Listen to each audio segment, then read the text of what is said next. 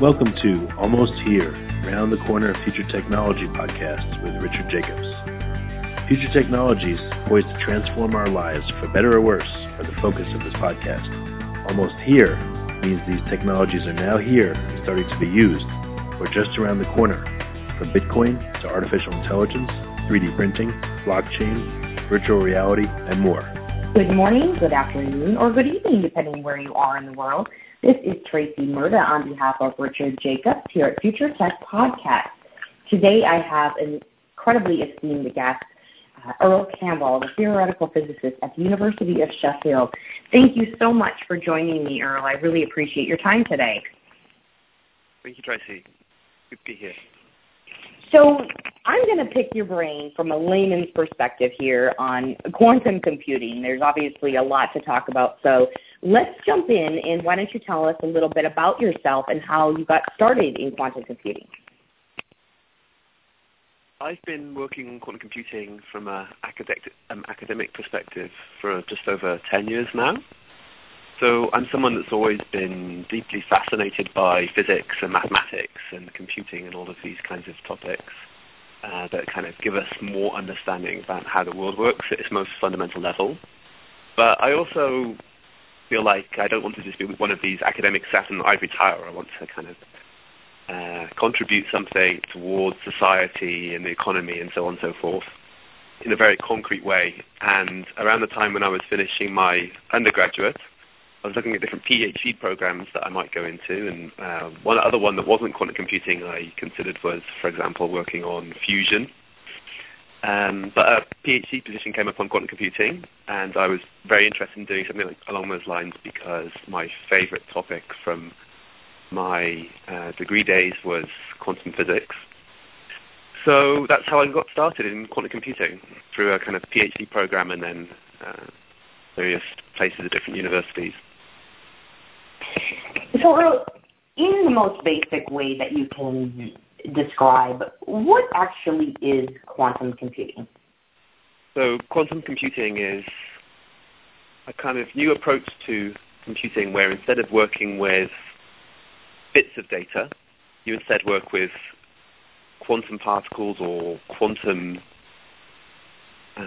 electrons and atoms and photons, so the kind of fundamental building blocks of the world. And when you work with nature on this level, what you find is that it obeys different laws that are unfamiliar to the everyday laws of physics that we know. So quantum particles can exhibit properties known as superposition and entanglement, and you can use these properties of quantum systems in order to perform computations that are impossible for a traditional computing device. Tell me a little bit about your work at Sheffield on quantum computing. So to explain my work on quantum computing, maybe I should say a bit more about quantum computing and the obstacles that it faces. So two of the main challenges that we face in building quantum computers are scalability and noise. So what I work on is thinking about the architectures of how you might build or design quantum computers in the best way to address these problems of scale and noise. So let's say a little bit about scale first. So all computing devices store bits of data, usually as something like an electronic voltage or a pulse. And quantum computers use the basic building blocks in the universe, so they could be individual electrons or ions or photons or particles of light. And the quantum version of a bit in one of these devices is called a qubit. So right now, the world record for controlling quantum bits of data for these qubits is around 14 qubits, although IBM, for example, have a much more reliable device that works with 5 qubits, which you can access online via Quantum Experience and kind of run a quantum algorithm on the cloud. But these are very small-scale devices, and they're not useful in the sense that they're not going to solve any problems that you couldn't solve on your laptop. They're just kind of prototypes at the moment. So for commercial applications, what we want is many, many, many more qubits. But there are various engineering and design obstacles that you have to overcome in order to get past these prototype scales that we're working at the moment. So I kind of think about how we will overcome this scaling problem. So another thing that we have to deal with in quantum computers is noise.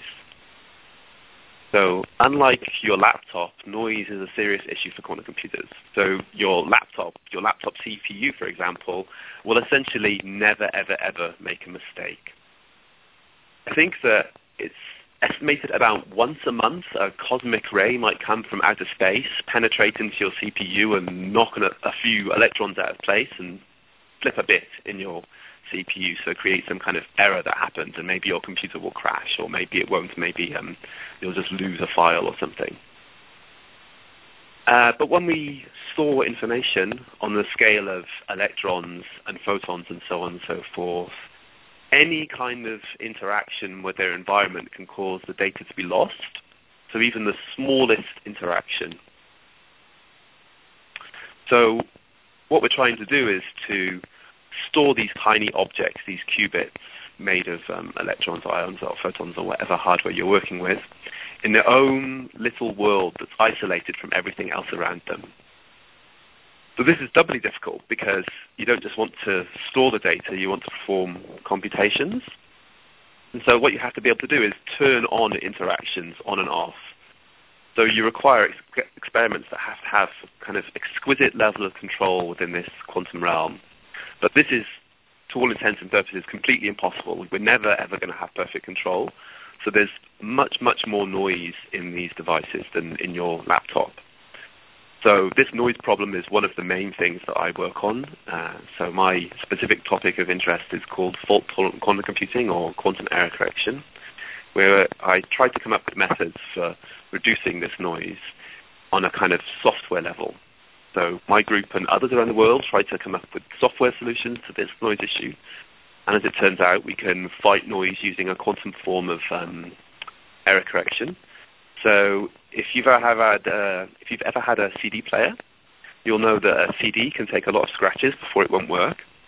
And those scratches, they really are destroying data on your CD, but the CD has data duplicated all across it. So it can tolerate a small amount of damage. Similar but quantum versions of these ideas can be used to protect quantum computers against noise. And because noise is so prevalent, it's really important to be doing this quantum error correction. So the first notions of quantum error correction were established back in the 90s before I worked in the field. But now we're coming up with new and different ways to do this that are more efficient and put fewer demands on the hardware. I was just curious if you could tell us a little bit about some of the things that you're working on as well. Yeah, so I work on coming up with these new ideas for quantum error correction and how to perform computation inside quantum computers. So, as I said earlier, I work on quantum error correction and fault tolerance theory, this kind of family of ideas of how we can perform quantum computing, even when there's noise in our system. And there are many different what you might call quantum codes and protocols, but they all have different levels of ability to correct for errors.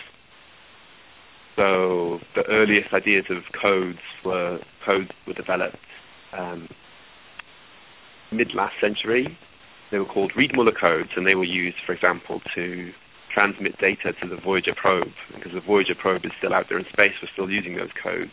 But by modern standards, those are very inefficient codes. So if you use your mobile phone to call someone, or you use your laptop to connect to the Wi-Fi network, then there's some danger that the Wi-Fi signals will also get affected by kind of ambient electromagnetic noise. And so these devices nowadays use things called LVPC codes. Now that's just a technical term, but I just want to highlight that the kind of software and technology has moved on quite a long time. So what we're looking at nowadays are new ideas for these codes that are developments past what we had, say, in the 1990s and early noughties, that proved to be more efficient. So you can get more computing power using the same amount of hardware. And this proves to be very important because, as I said, at the moment we only have, say, 5 or 10 qubit devices. So it's going to be a long time before we have, say, devices that have thousands or millions or billions of qubits. And you want to get the maximum computing power. for whatever you have in terms of hardware. So it's really important how efficient this process of quantum error correction is. And that's what I work on. So what is Sheffield doing to sort of advance this area of technology? So there are several different activities in Sheffield. In addition to what I mainly focus on, there's also a large experimental group that look at semiconductor hardware for quantum technologies. And in particular, they have the UK Centre for what's called 3-5 Semiconductor Growth. So in addition to that large experimental group, there's also a theory group, which includes myself, Peter Koch, and David Whittaker, and various PhD students and postdocs that look at theoretical aspects of how you can best design these quantum technologies. So each one of us has a kind of different focus. Peter Koch works on quantum communication, quantum astrology. So those are other quantum technologies other than quantum computing, whereas I'm the kind of resident expert on quantum computing theory and quantum error correction. So a lot of the projects that I work on with my group are kind of, you might think of them as software development that's relevant to quantum computing. So Earl, how complicated is this technology actually? Very. So if we imagine a scale of different levels of complicated technology, at one end of the scale you might have things like a mission to Mars or building a fusion reactor or things that we've thought about doing for quite a long time, but we know are extremely complex and difficult tasks. And on the other end of the spectrum, you might have something like making a new app for a phone, which involves very little kind of technological innovation, just kind of, you know, using existing software platforms that are out there and writing some new code. And on that kind of very extreme scale, it's probably closer towards the fusion reactor, man on the moon, man on Mars kind of projects that we have to tackle. Probably, I would say, slightly easier. So maybe I can explain a bit of the reasoning behind why I would describe it as... Yes, please do. Much more ambitious than most of the other technologies. In particular, I've looked throughout and listened to some of the podcasts that this program puts out, and I would say that it's probably much more complex technology than almost anything else that you've interviewed anyone about. So one of the reasons why it's so complex is because you're trying to precisely control the world on the level of individual atoms and electrons and particles of light, so that kind of scale of nature. Now, when you talk about the fundamental building blocks of the world, lots of people's mind immediately goes to these large super colliders like the LHC, so the institute that recently discovered the Higgs boson. So, in a sense, this is kind of a similar regime that we're probing because we're both looking at quantum physics and phenomena in quantum physics and quantum particles and so on. But there's one really big difference, which is that the LHC is taking particles, spinning them around at high velocities, colliding them together, and then looking at the resulting explosion.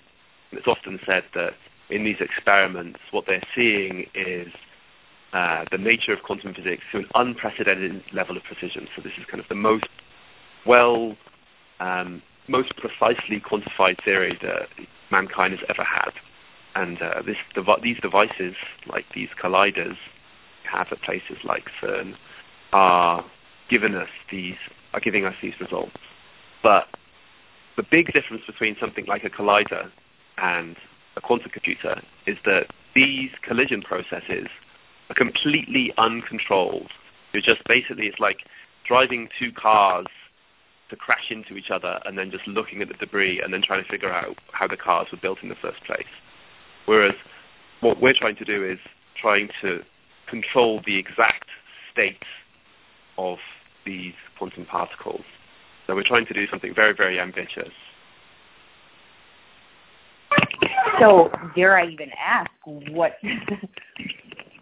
Where do you see quantum computing technology going? What are your expectations for the future? certainly it's complex, and the timescales and the level of work and investments to take it forwards are on a much greater scale than many other technologies that we develop. But we do see a lot of progress. So many things that when I was a PhD student 10 years ago, I would have thought were very, very far from our reach, we're now able to do. So my expectation is that hopefully I'll see a quantum computer certainly within my lifetime, and maybe even 10, 20 years, but I don't like to put a number on it exactly. So maybe I should say a little bit about the progress that there has been in the last 10 or so years. Sure. So I describe this problem of noise that occurs because parts of quantum computers interact with environments. Now, 10 years ago, we were able to, for example, take a single ion and hold it within something called an ion trap and shine lasers on it to control the exact quantum state of this particle. And what we saw was that maybe 1 in 10 times that we did this, something went wrong. And this is almost completely useless. And now what we're seeing in the last year or two, particularly at the group in Oxford, and other groups around the world are also in a similar regime, is the ability to control a single ion such that only about, say, 1 in 1,000 times that you try to do something with this ion does something go wrong. And this is just a number, maybe to your audience, but it's a very important number because it's below something that we call the error correction threshold. So we have a number, the best number we have at the moment for that is 1%. So if you're below 1% of noise, and we're at 0.1% at the moment, that means that you can use these ideas that I've alluded to around quantum error correction. It means that you're in the regime where everything that I've been talking about is feasible, and you really need to work on scaling up. So in the last 10 years, we've gone from being a whole factor of 10 above the benchmark that we need to get below in order for quantum computing to be feasible, and now we're a whole factor 10 below. So there has been a huge amount of progress in terms of the level at which we're able to control individual atoms and electrons. And now really we're starting to turn our focus towards taking these small-scale prototypes, which are sufficiently precisely controllable, and just taking that and scaling it up to a much, much larger device, although that is also challenging.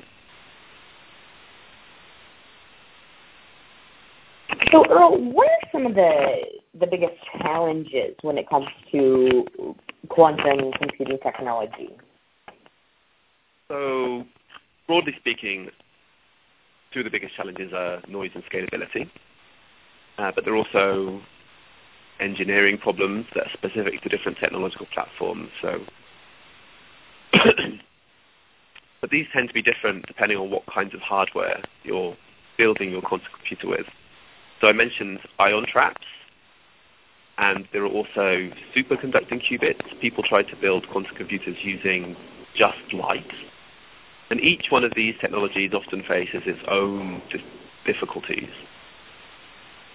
For instance, superconducting qubits, which are being pursued by Google, Microsoft, Intel, many of the large tech companies are investing in so-called superconducting qubits.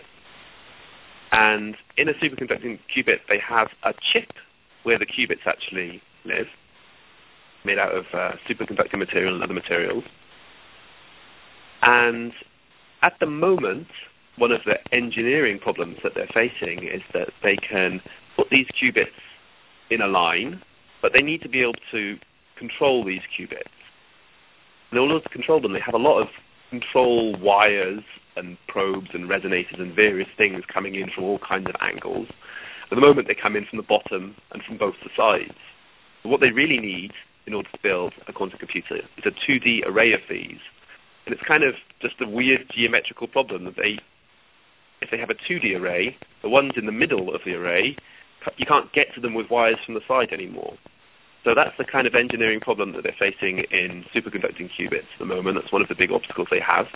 along with trying to get more precise measurements of their system. Many groups are also pursuing an approach using either just light or things like trapped ions, but where light is mediating interactions between the ions, so doing the kind of job of computation between different ions. And whenever you're using light, one of the issues that you have is that the bits of light have to be completely indistinguishable. So individual atoms and ions and electrons are always indistinguishable, but packets of light can be different. They can be different frequencies, and they can come in different shapes, and they can come in different sizes. We have to finely tune our apparatus so that every single time it emits one of these photons, which is an individual packet of light, every time it does it, they're always identical. And different components of the device have to be tuned in such a way that they're all emitting photons in exactly the same way. This is, again, a very sophisticated engineering problem, but there's been a lot of progress over the last 10, 20 years. Can you tell me a little bit more about, you mentioned the qubits. Yes. What are the qubits, and what's this about the parallel universe? There are two possible answers, I guess, to that. So there's and I'll try to give both of them. So in one sense, what is a qubit depends on what the hardware is. So you could be using electrons or ions or photons, in which case the qubit in some sense is one of these things. So the qubit is a piece of information inside the electron or the piece of information inside the photon. So for contrast, imagine your laptop or some other device that you have. You think of having a bit, and the bit is really not a physical thing but a piece of information, and you say that the bit is 1 if there is a voltage somewhere and 0 if there isn't a voltage. Equally, you could say that a bit is 1 if I'm wearing a hat and a bit is 0 if I'm not wearing a hat, or a bit is 1 if I've got red socks on, or a bit is 0 if I've got blue socks on. So anything in the world can be used to represent information. So in the same way, with quantum bits, anything that's sufficiently small or any system where quantum physics is sufficiently pronounced can be used to manifest a qubit. That still maybe doesn't tell you what a qubit is, so I'll try and say a bit more about that. So a qubit is the smallest possible piece of information you have in quantum theory. So it's like a bit, because you have a notion of a 0 and a notion of a 1, but you also have other possible arrangements of the information. It can be in what's called a superposition of 0 and 1, a superposition of what we call the state 0 and the state 1. So when a qubit's in a superposition, if I come along and I measure it and I ask, I'm demanding that you tell me, are you in state 0 or are you in state 1? The qubit will always respond either saying 0 or 1, and it will do so with some probability. So in a way, you can think that a superposition is like being in 0 or 1 with different probabilities. But there's some extra information there which isn't just a probability, which we call the phase information. And this links to what you were alluding to when you mentioned parallel universes, I think, was the term you used. Mm-hmm. So phase is important because it tells us how probabilities combine. So if I take two different events and I kind of combine them together, then if they're in phase, then the probabilities will add together in some sense. But say if you take two different things that are out of phase, then even though there's some probability of both of them happening, then when you ask about the combined event, then actually these probabilities cancel out. So this links to something called the wave-particle duality of nature, the idea that quantum physics is telling us that things can behave like waves and particles at the same time. And so when you look at the ripples of waves inside a pool or a lake, then what you see is that if you drop two stones at two different places, then ripples will emerge from both of them. But when the waves start to overlap, sometimes if both the waves are pushing up, then you get a really high peak. But if one of the waves pushes up and one of them pushes down, and the water's completely flat. And you can see places where the water's completely flat, even though there are two waves traveling through it. And that's a very accurate analogy for what's happening in a qubit. So you have the probability is, in some sense, the height of the wave, but then the phase is whether it's currently up or currently going down. So you have this kind of interference phenomena, we call it. And it's precisely this interference phenomena that gets used inside a quantum computer to try and add up all of the different probabilities converging on the correct answer to some computational problem. So, does that help? Yeah, absolutely. I'll definitely have to listen to this again and break it down for my layman self. But yeah, I mean, it really gives, I think, for someone like myself who's not, divulged into this industry, that kind of helps break it down a little bit. So tell me about the basics in terms of what exactly are quantum computers good at? What are we hoping to accomplish here, and what is the advantage then over the conventional computers? Mm-hmm.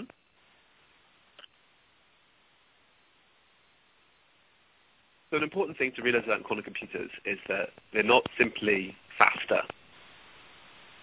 In fact, you might have a quantum computer that has a slower clock speed than a traditional computer, but it might solve a computational problem faster. So the point is that you have these qubits, and when you perform computation on them, the logic that you perform isn't like inside your laptop or traditional computing device.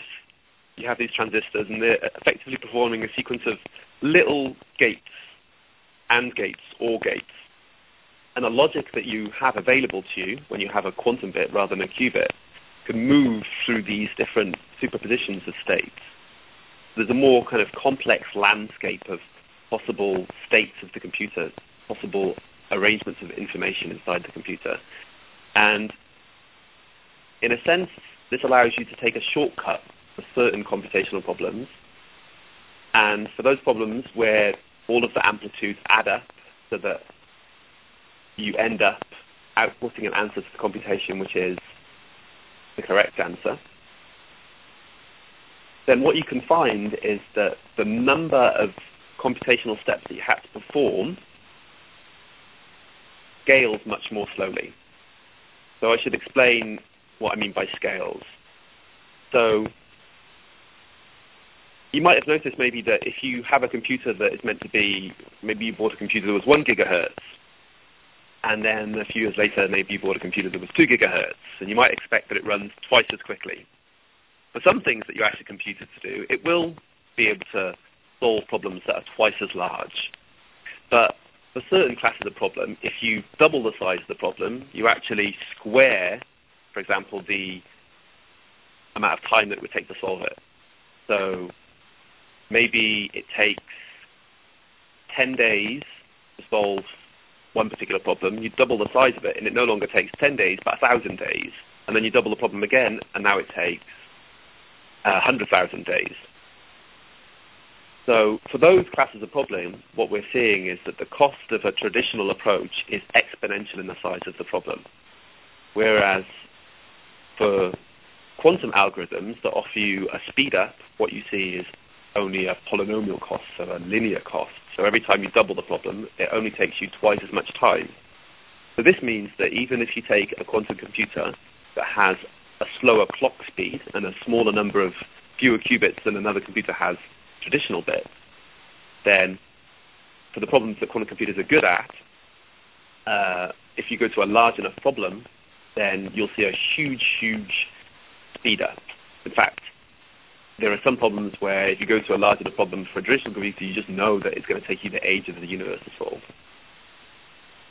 So the one example that often gets used is Shor's algorithm. So this was an algorithm, one of the first quantum algorithms that really kickstarted the whole field. So Shor's algorithm does something very technical. It takes a number and it finds out if it has two factors that are both prime numbers.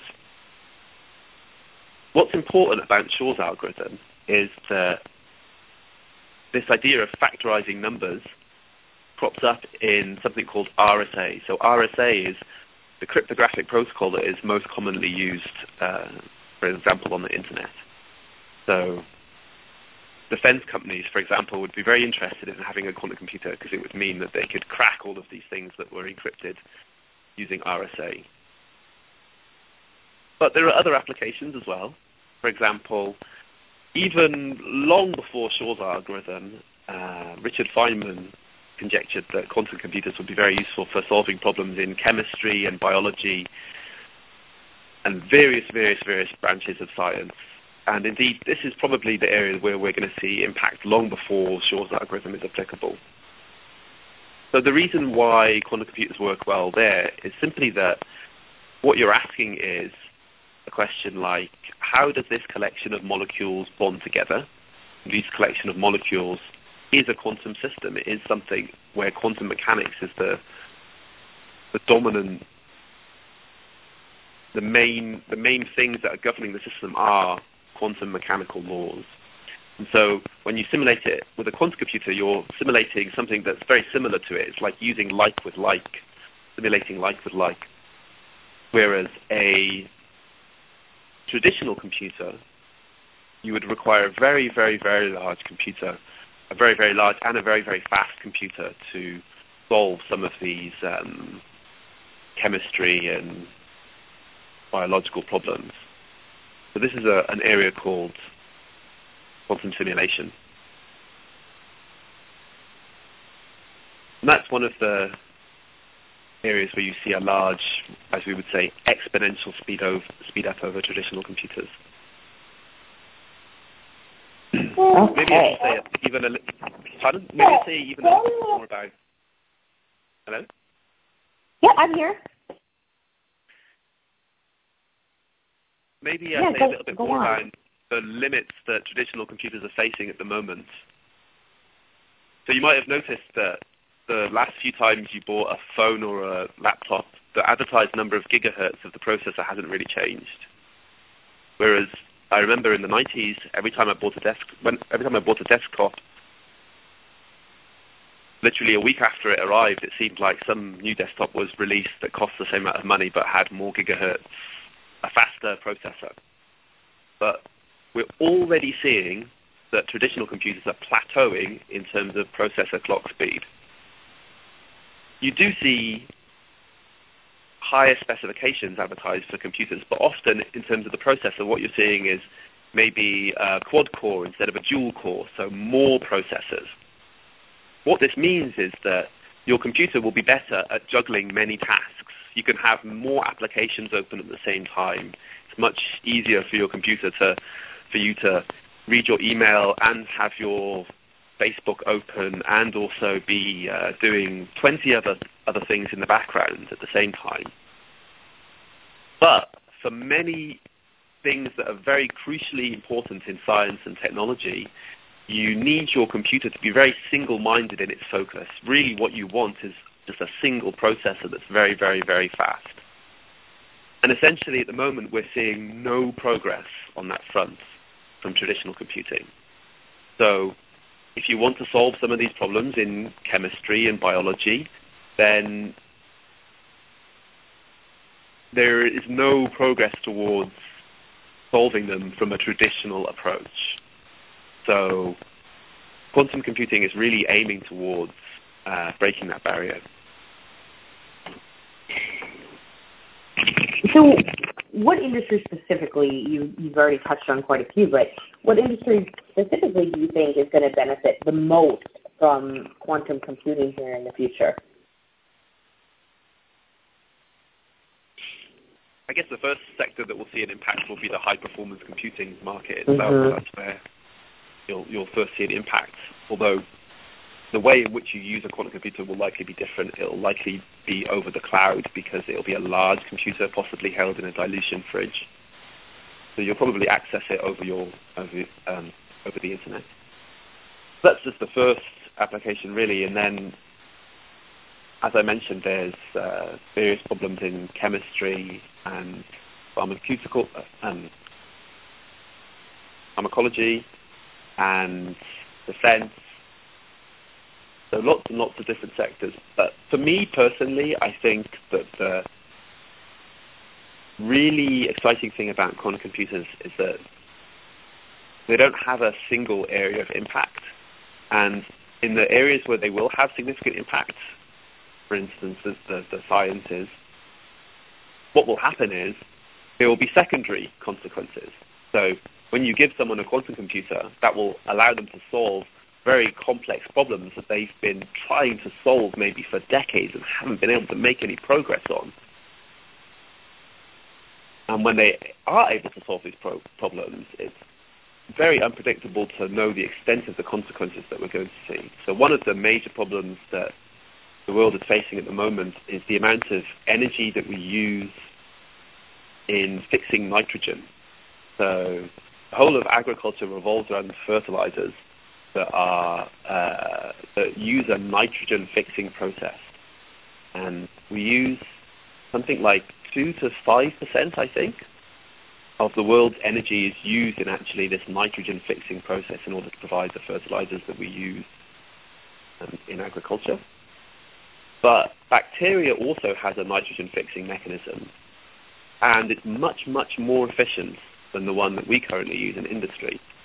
So it would be good if we understood how bacteria did this, but the process, all we know so far is that the process which is going on inside bacteria is one of the processes that is completely out of reach of the capabilities of traditional computers to model. So one of the many, many, many hopes is that we could, for example, better model what's going on in these bacteria, learn something about that process, design better and more efficient nitrogen fixing processes, and eliminate this 2 to 5% of the global energy usage that we currently have. That's just one example that many people like because it has a potentially huge impact, but it's almost impossible to list them all. Right. Absolutely. Well, Earl, you just mentioned something that kind of piqued my interest as well when you were talking about, you know, where the quantum computer would be held and things like that. So just for some of our listeners who, like myself, are still trying to wrap our head around this, how would you describe both, I guess, what's inside a quantum computer and what it would physically appear like on the outside? Well, that's an excellent question, because when we're working with quantum computers, we often think about dealing with things that are very, very small, but it's possible that a quantum computer would actually be very, very large. Mm-hmm. So I mentioned superconducting qubits. So I'm at a conference at the moment in Seattle, and there was Intel had a stall here, and they had a little kind of example of their superconducting chip on the counter. And it was probably about a centimeter square, so 1 centimeter by 1 centimeter of actual superconducting chip, but then that was held inside a platform that was maybe an inch by an inch. But that chip then would be surrounded by control technology and a dilution fridge. So it would probably be including all of the support equipment in a room that is at least 3 or 4 meters by 3 or 4 meters. So what's going on here is that the superconducting chip, to be superconducting, so it's important that the material is a superconducting material, but in order for the material to superconduct, it has to be held at low temperature. So you have to have a refrigerator that goes down to these temperatures, and these are dilution refrigerators are very, very large. So they're, I think, about almost a meter tall by about half a meter diameter. So this tiny little chip would be sat inside that dilution fridge. And then at the top of the dilution fridge, you'll have lots of cables, and these will have to run off to various devices that are pumping in microwave signals and all other kinds of signals and control pulses and so on and so forth. So the actual quantum magic, if you like, is a very, very tiny thing that you can't see because it's surrounded by all of this equipment. Part of the reason for all of this equipment being so large and bulky is that a lot of these experiments are still taking place in universities, and we're really having to design the tools that we need to do the job.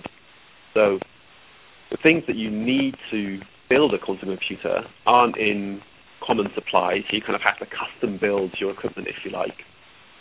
You would like it to be smaller maybe, and what we're seeing at the moment is we're kind of entering a new phase of developing quantum computers where people are aware that they need to be making components that are smaller and cheaper in order to build a large-scale quantum computer.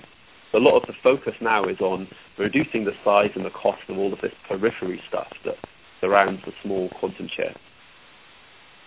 So you also have trapped ions and photonic approaches to computers and other approaches. But often in all of these cases, what you see is that the actual quantum part is very, very small. So in an ion trap, there are several different designs, but what an ion trap does is it takes, so an ion is a single atom with one electron removed so that it's charged. So what you do is you take a single ion and you load it into the trap. So a trap is a combination of electric and magnetic fields that forces the ion to float in empty space. So you may actually, what you will actually have is several of these ions, maybe 5 or 10 in a row. And the reason why you're floating them in empty space is because, remember I said that noise is a massive issue and you want to isolate these things from the rest of the world as much as you can. So the actual volume taken up by a single atom is tiny, but in order to apply the electric and the magnetic fields to hold it in place, you need a lot of apparatus around it, a lot of strong magnets, and you need to have these fields very, very precisely controlled. And then what you need on top of that is to actually perform the computation. Usually what you do is shine lasers on these. By shining a laser, you're able to manipulate the exact state of electrons inside this ion, and then a laser can be emitted, so this won't be like a simple handheld laser, there'll be a high power laser which is has a very, very exact frequency, and a single laser could maybe be it would be quite heavy on your desk.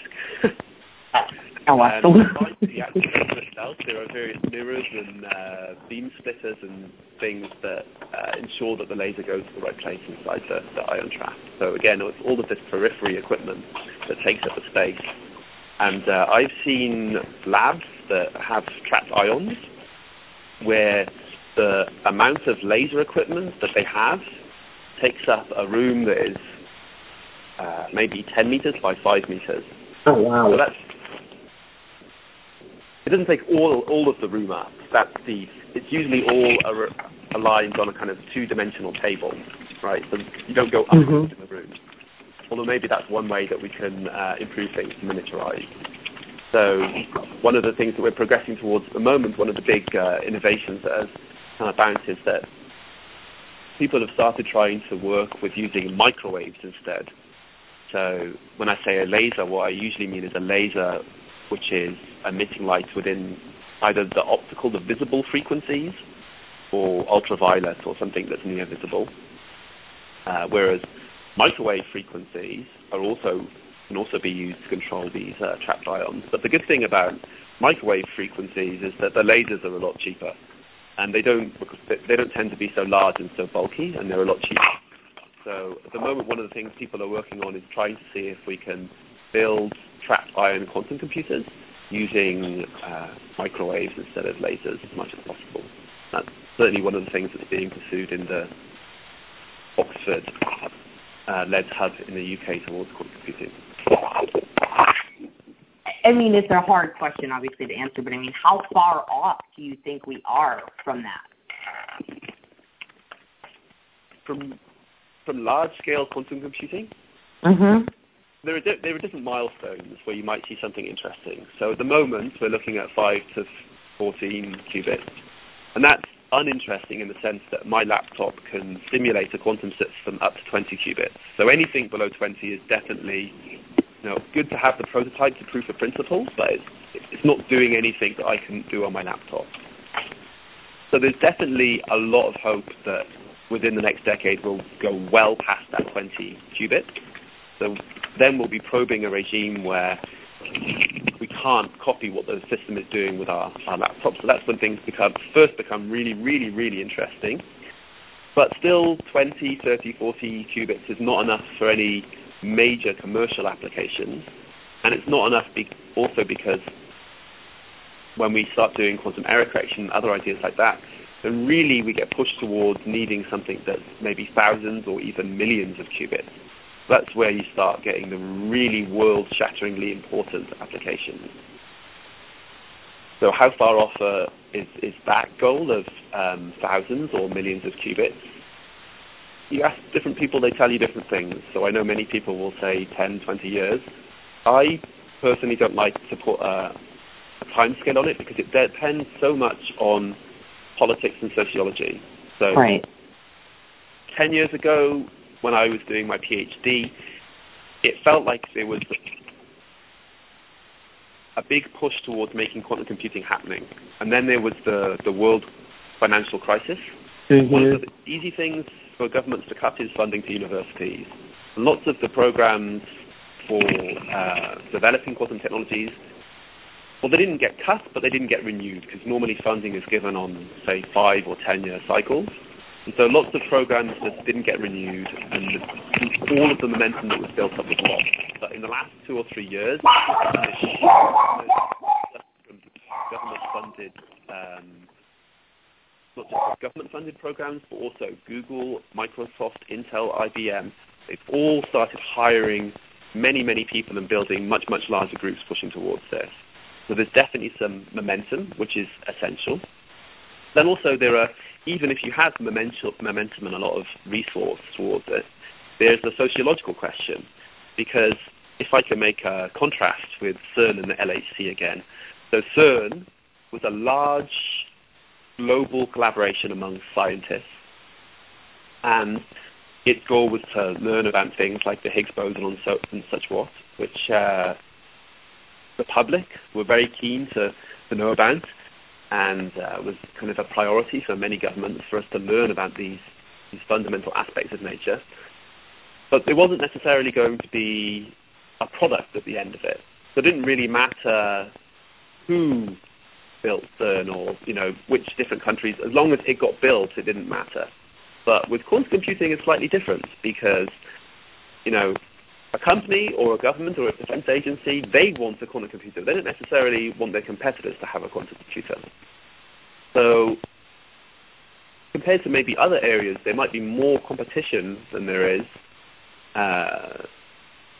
Compared to other areas, there might be more competition and less collaboration.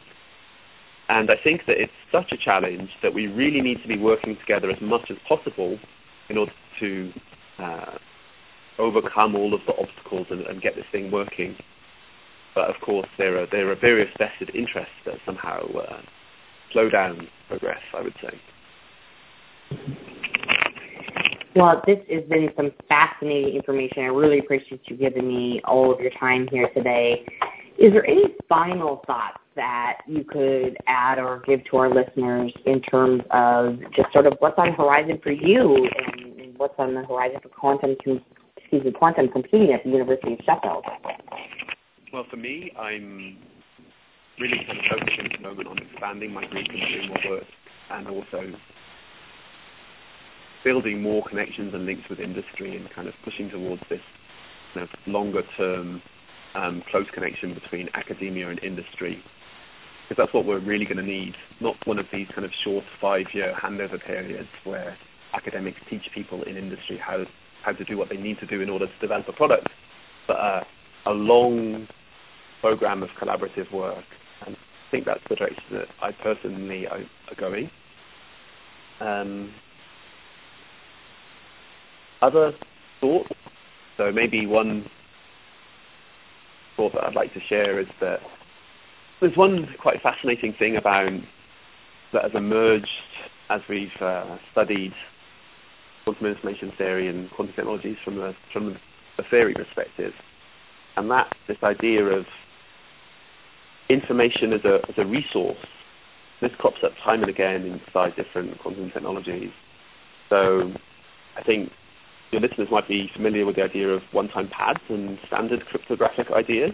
I've seen various of the other podcasts have dealt with things like blockchains.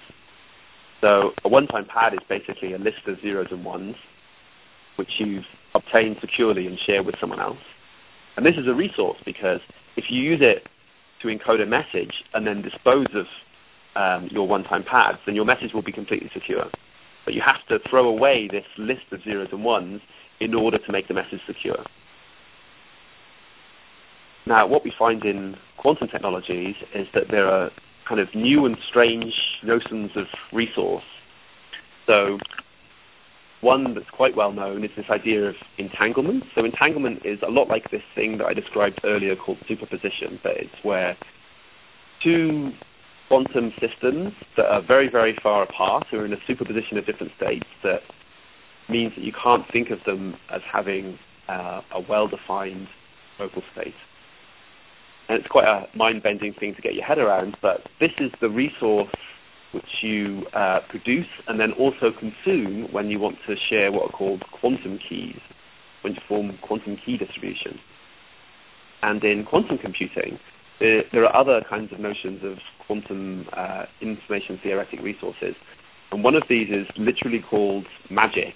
So this kind of quite hard to get your head around information theoretic notion of magic is the thing that gives you a quantum speedup. So we know that if you have a quantum computer, at no point does it possess this property of containing magic, then you could simulate it with a normal computer. And the more magic that it has, the harder and harder it becomes for a classical computer to simulate it. So that's just kind of one of the strange, weird things of quantum physics that maybe is nice to end the interview on. Well, I truly appreciate your time, Earl, and allowing me to pick your brain. Earl Campbell, a theoretical physicist at the University of Sheffield, has given us his time today. And Earl, we look forward to seeing what both you and any of our physicists and things of that nature are going to put together for quantum computing. It's a fascinating area. It's a lot to take in and wrap your head around, like we've said. But I am very excited to see what comes. You have been listening to Almost Here, Around the Corner of Future Technology podcast with Richard Jacobs. Subscribe to this podcast, both to review, to discover more future technologies that are poised to transform our lives for better or worse, such as Bitcoin, artificial intelligence, 3D printing, blockchain, virtual reality, and more.